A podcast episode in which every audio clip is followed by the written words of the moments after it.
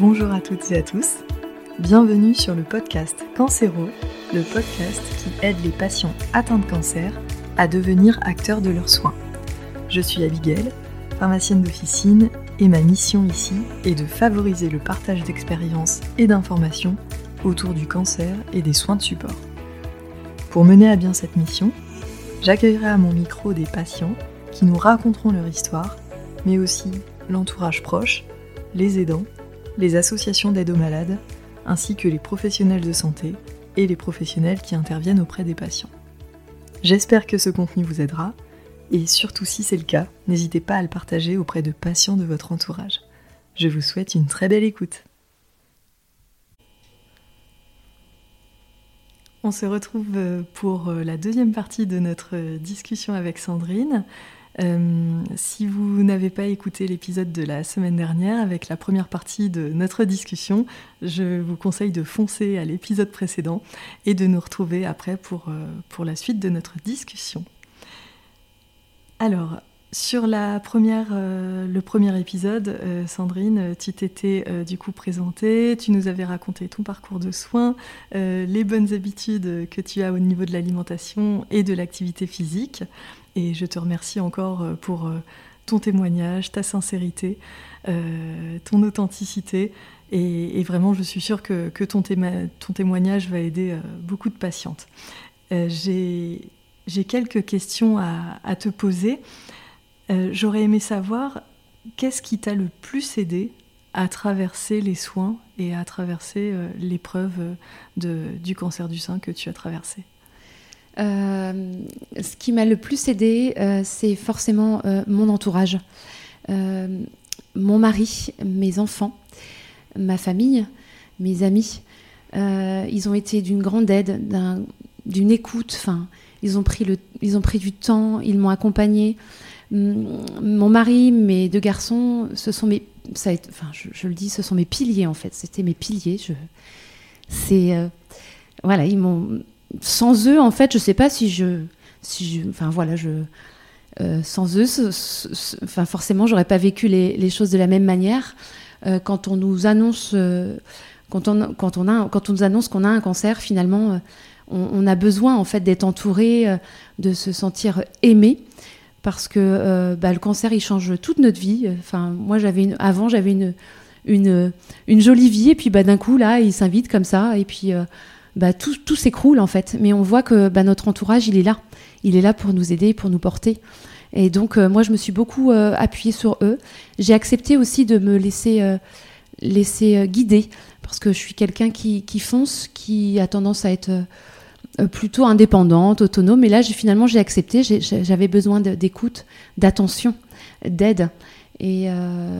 Euh, euh, donc, merci. Si, si, si, mes proches m'écoutent, mais merci à eux. Merci. Sans eux, je, suis sûre que je. Enfin, voilà. Ça, a été ma force puissance 1000, quoi. Ça a été mon, booster, mon booster pendant mon cancer, en fait. donc voilà, mon entourage, mes proches, mes amis. Euh, le temps qu'ils ont passé à m'écouter euh, euh, sans jugement, sans... Enfin, c'est énorme ce qu'ils ont pu m'apporter. ce qui m'a aussi aidé, c'est bien sûr le, le sport. J'en reparle encore, mais enfin, on m'avait dit ne va pas courir pendant le traitement, mais, mais si, si, j'ai couru pendant le traitement, pendant la radiothérapie, je faisais mon footing et, et, ça me faisait du bien parce que ça me libérait aussi de cette charge mentale finalement accumulée euh, pendant les soins. Donc, euh, et bien sûr, les, médecins, mon oncologue m'avait recommandé de poursuivre le sport. Euh, parce qu'il ne faut pas toujours écouter ce que les proches, les proches veulent, veulent notre bien à nous, ne veulent pas qu'on se blesse, mais voilà, ça fait partie des choses, le, enfin le, sport, la course. Et j'ai aussi fait du, yoga, que je continue d'ailleurs. Donc euh, avant, euh, le yoga c'était pas pour moi, enfin c'est ce que je disais, mais sauf que le yoga m'a beaucoup aidé, surtout pendant les séances de, radiothérapie, à être zen en fait, à aborder les choses sereinement, puisque en radiothérapie il ne faut pas du tout bouger pendant les séances, donc le yoga m'a aidé par rapport à cela. Et puis ce qui m'a aidé à traverser l'épreuve aussi, ce sont euh, les réseaux sociaux. Moi avant ça, je n'étais pas du tout sur les réseaux sociaux, j'étais pas présente.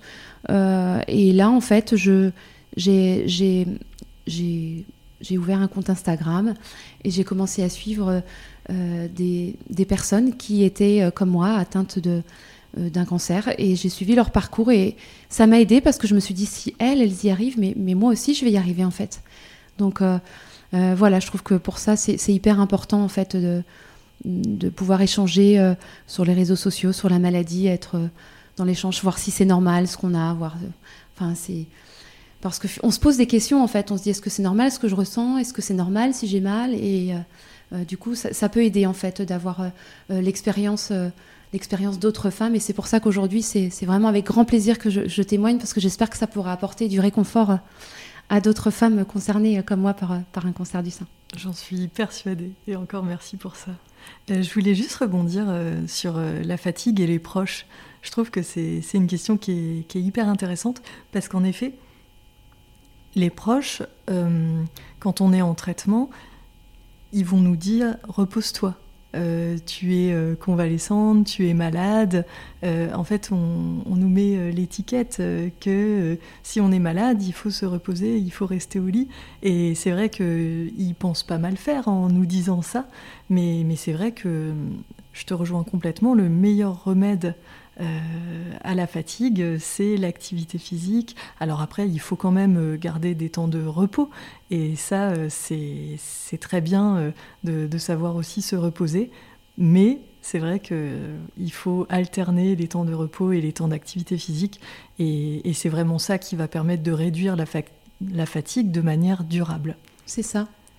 Et c'est vrai que, comme tu le dis, les proches ont tendance à il, euh, ça part forcément c'est bienveillant, c'est plein de bonnes intentions, mais moi je voulais être active, vraiment active pendant mes soins, et euh, par le biais du sport, euh, bah, j'ai pu démontrer que, bah, c'était pour moi en fait, pour moi avant tout, et j'avais besoin, c'était un échappatoire pour moi finalement, de me libérer, de voilà de et de pas toujours en fait de ne pas avoir cette étiquette de malade. En fait, c'est ça. Faire du sport, c'est bah, avoir une vie comme tout le monde finalement. C'est pas parce qu'on est malade qu'on peut pas faire du sport. Et vraiment, je défends cette idée parce que ça m'a tellement apporté que c'est un conseil que je, donne aujourd'hui de, de, continuer à faire du sport, de ne pas s'arrêter parce que bah, on n'a pas choisi d'être malade, mais euh, bah, on peut choisir justement de, continuer à vivre et de faire plein de belles choses à côté comme le sport. Complètement d'accord. Et je voulais rebondir aussi sur, euh, autre chose. Je ne sais pas si tu vas bien vouloir nous en parler, mais souvent ce qui est très difficile, euh, bah, c'est l'annonce euh, aux enfants.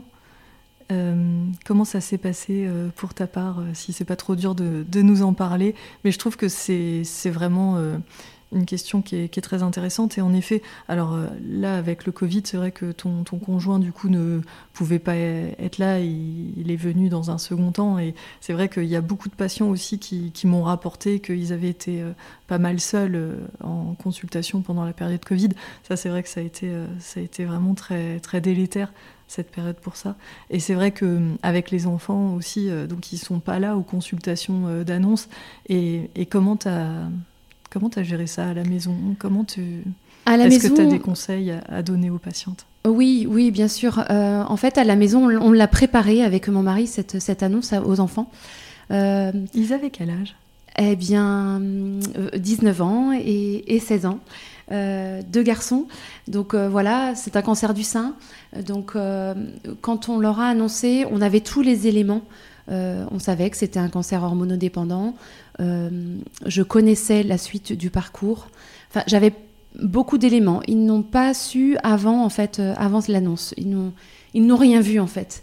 et c'est pour ça que le jour où on leur a demandé, enfin, ça faisait vraiment, ça faisait vraiment, entretien de, quand on leur a demandé, de, je me souviens, ils étaient dans leur chambre là-haut, on leur a, on leur a dit qu'on avait quelque chose à leur dire. Ils n'imaginaient pas du tout cela, bien entendu.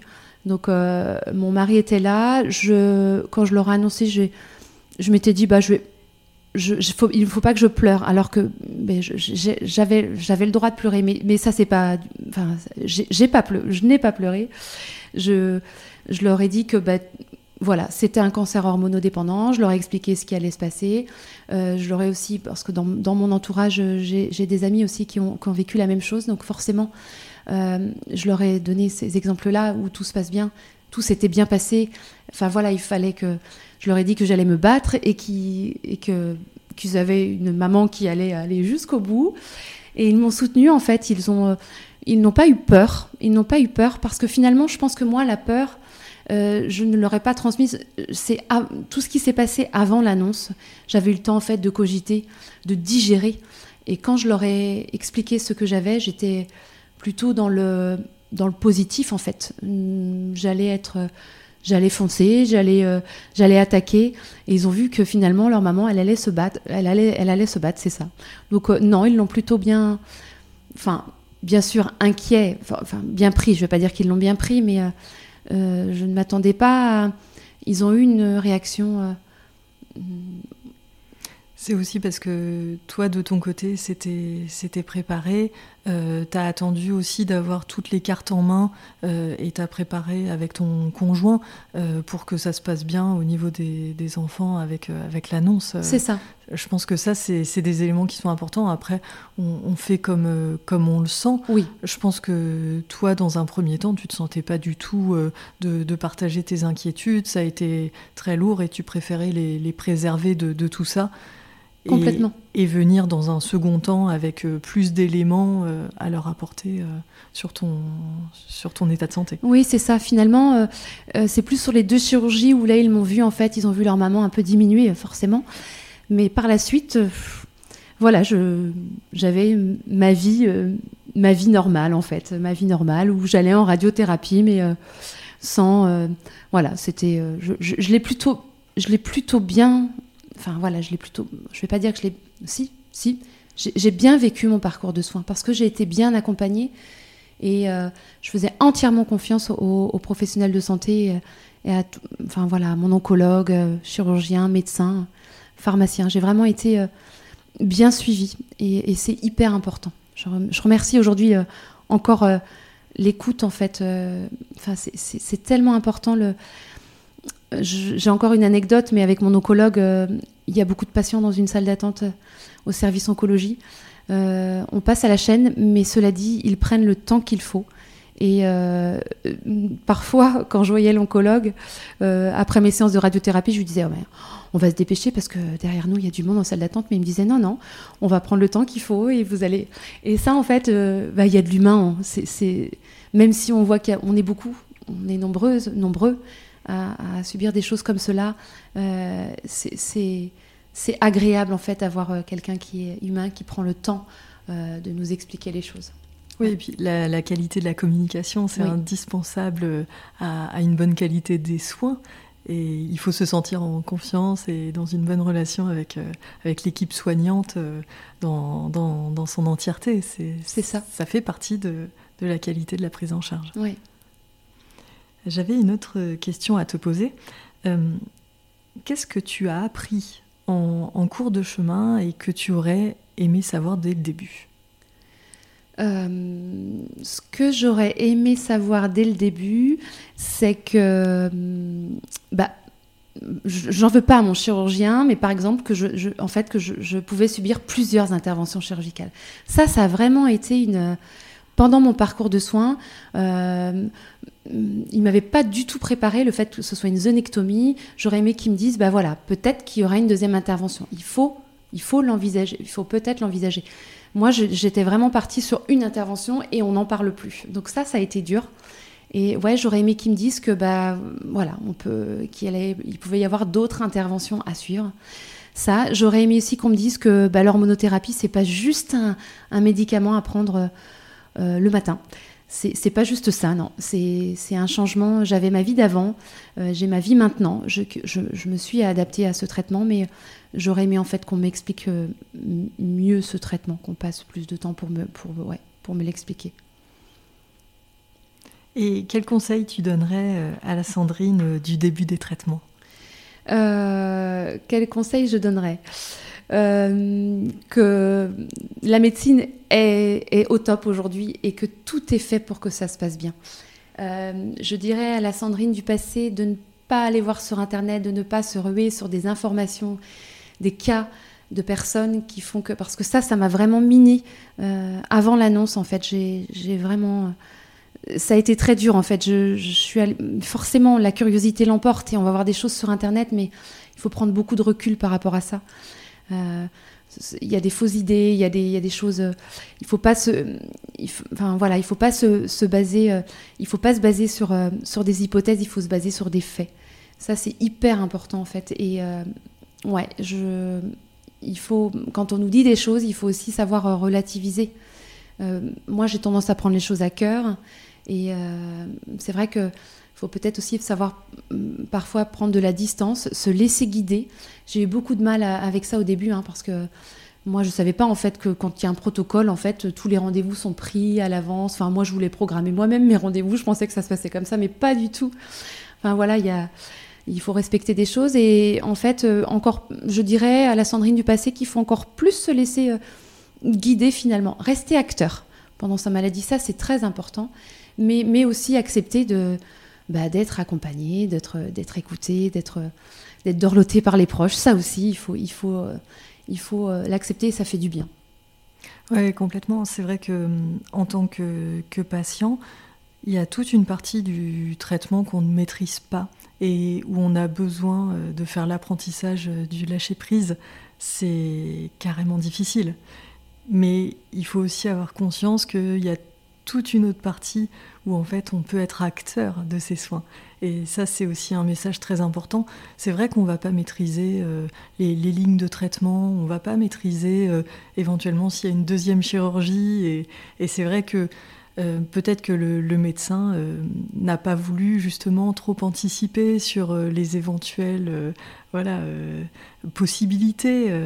c'est vrai que ce n'est pas des choses qui vont arriver fréquemment. Donc mais, c'est vrai que tout, tout ça, c'est difficile à, appréhender. On, est dans le contrôle et, euh, c'est vrai qu'on ne peut pas maîtriser tous les paramètres. Et c'est vrai que sur, euh, sur les soins, il y, a, y a une grosse part d'apprentissage de, de, de, lâcher prise.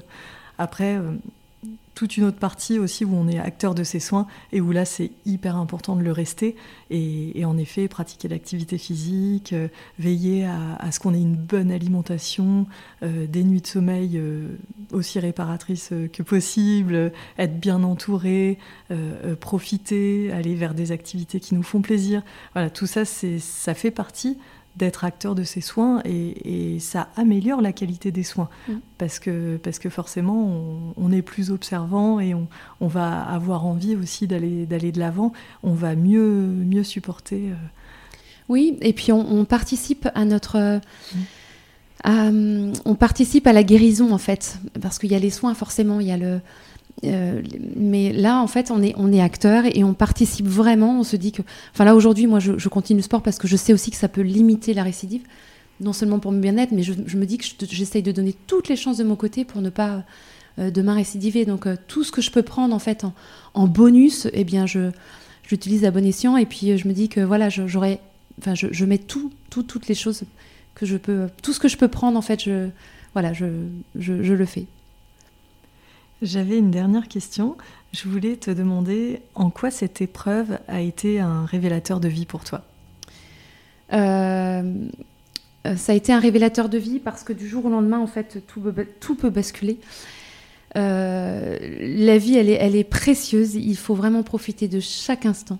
Euh, je crois que c'est, enfin voilà, quand on vit quelque chose comme ça, on, se remet en question et euh, avant l'annonce, ma vie est belle, ma, vie est très belle aujourd'hui, mais en fait, quand c'est arrivé, euh, on, se dit que bah, tout, finalement, tout était presque. Enfin, avant, j'avais une vie parfaite, en fait. C'est ça.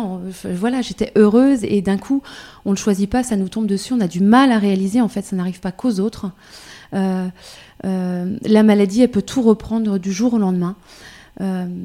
et la maladie a laissé des blessures, mais j'en suis ressortie plus forte, plus volontaire euh, et euh, plus, plus aussi à l'écoute de mon corps. Ça, c'est hyper important d'être à l'écoute de son corps. Avant, en fait, euh, voilà, je, je m'écoutais, mais pas forcément. j'étais pas attentive en fait à, des signes. Aujourd'hui, je, voilà, quand je suis fatiguée, je prends du repos. Euh, je prends le temps qu'il faut parce qu'il faut prendre soin de soi et, c'est vraiment très important. Et aujourd'hui, je dis merci à mon corps aussi d'avoir tenu le coup euh, parce que, bah voilà, je lui ai fait endurer des choses. Enfin, la maladie, lui, a fait endurer des choses et, il a bien réagi. Donc voilà, il faut s'écouter, il faut prendre du temps pour soi, il faut croquer la vie à pleines dents aussi, parce que bah ouais, ça tient qu'à un fil. Et puis il faut se dire que rien n'est grave tant qu'on est vivant. Voilà, voilà ce que j'ai ce que j'ai envie de dire par rapport à, par rapport à cette épreuve.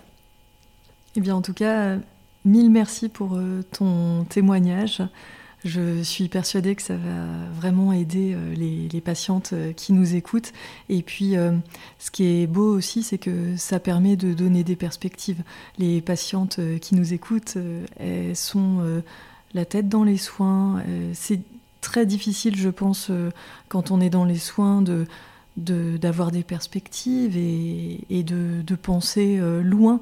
Euh, on est, euh, voilà, c'est déjà suffisamment difficile ce qu'on endure. Alors on, voit euh, les choses presque au jour le jour parce que sinon c'est beaucoup trop dur. Et c'est vrai que d'avoir des, témoignages de patientes comme toi qui, sont passées par ces parcours de soins, c'est très précieux. Ça permet ben, de, prendre de, la hauteur, ça permet de, de donner de l'espoir, ça permet un partage d'expérience qui est vraiment hyper hyper important. Et c'est vrai que je te remercie euh, mille fois pour, euh, pour ça. Euh, c'est vraiment très très précieux. Merci de ton courage. Pour, merci, pour ton témoignage et merci, de, de, ta sincérité et d'avoir répondu à toutes mes questions. Merci.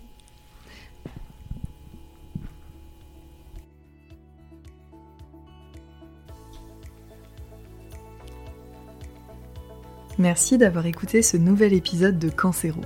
Si le contenu vous a plu, n'hésitez surtout pas à le partager auprès de patients de votre entourage qui pourraient en avoir besoin. Vous pouvez aussi mettre 5 étoiles sur Apple Podcast ainsi qu'un commentaire. Ça permet de rendre le podcast Cancéro plus visible et d'aider un maximum de patients. Si vous souhaitez me contacter pour me faire des retours sur les thèmes que vous aimeriez que j'aborde, me faire part de vos problématiques, ou peut-être même me raconter votre histoire, c'est sur la page Instagram du podcast que ça se passe, à cans.hero, C-A-N-C.H-E-R-O-S. Je vous souhaite une très belle journée, prenez bien soin de vous et à très vite